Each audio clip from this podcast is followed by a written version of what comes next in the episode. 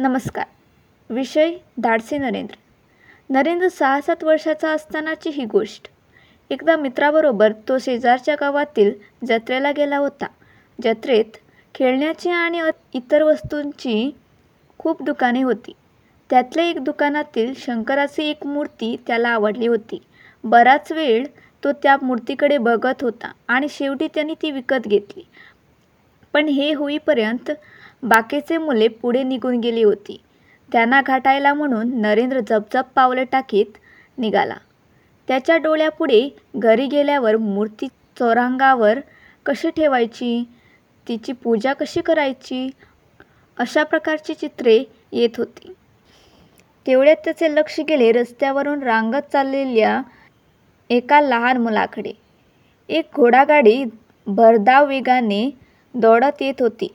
आणि हे मूल रस्त्याच्या मध्याकडे रांगत चाललेले होते.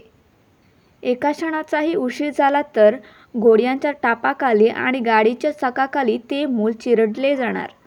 एवढ्यात नरेंद्राच्या हातातील ती लाडकी शिवाची मूर्ती गळून पडली आणि तीरासारखा तो पुढे धावला. डोळ्याचे पाते लवते न लवते तोच त्याने त्या मुलाला चटकन मागे ओढले. गाडी तशीच वेगाने पुढे निघून गेली. नरेंद्राचे लक्ष गेले शिवाच्या मूर्तीकडे. तिचे तुकडे तुकडे झाले होते पण नरेंद्राला वाईट वाटले नाही. मूर्ती फुटली यापेक्षा त्या मुलाचे प्राण वाचले याचा आनंद मोठा होता.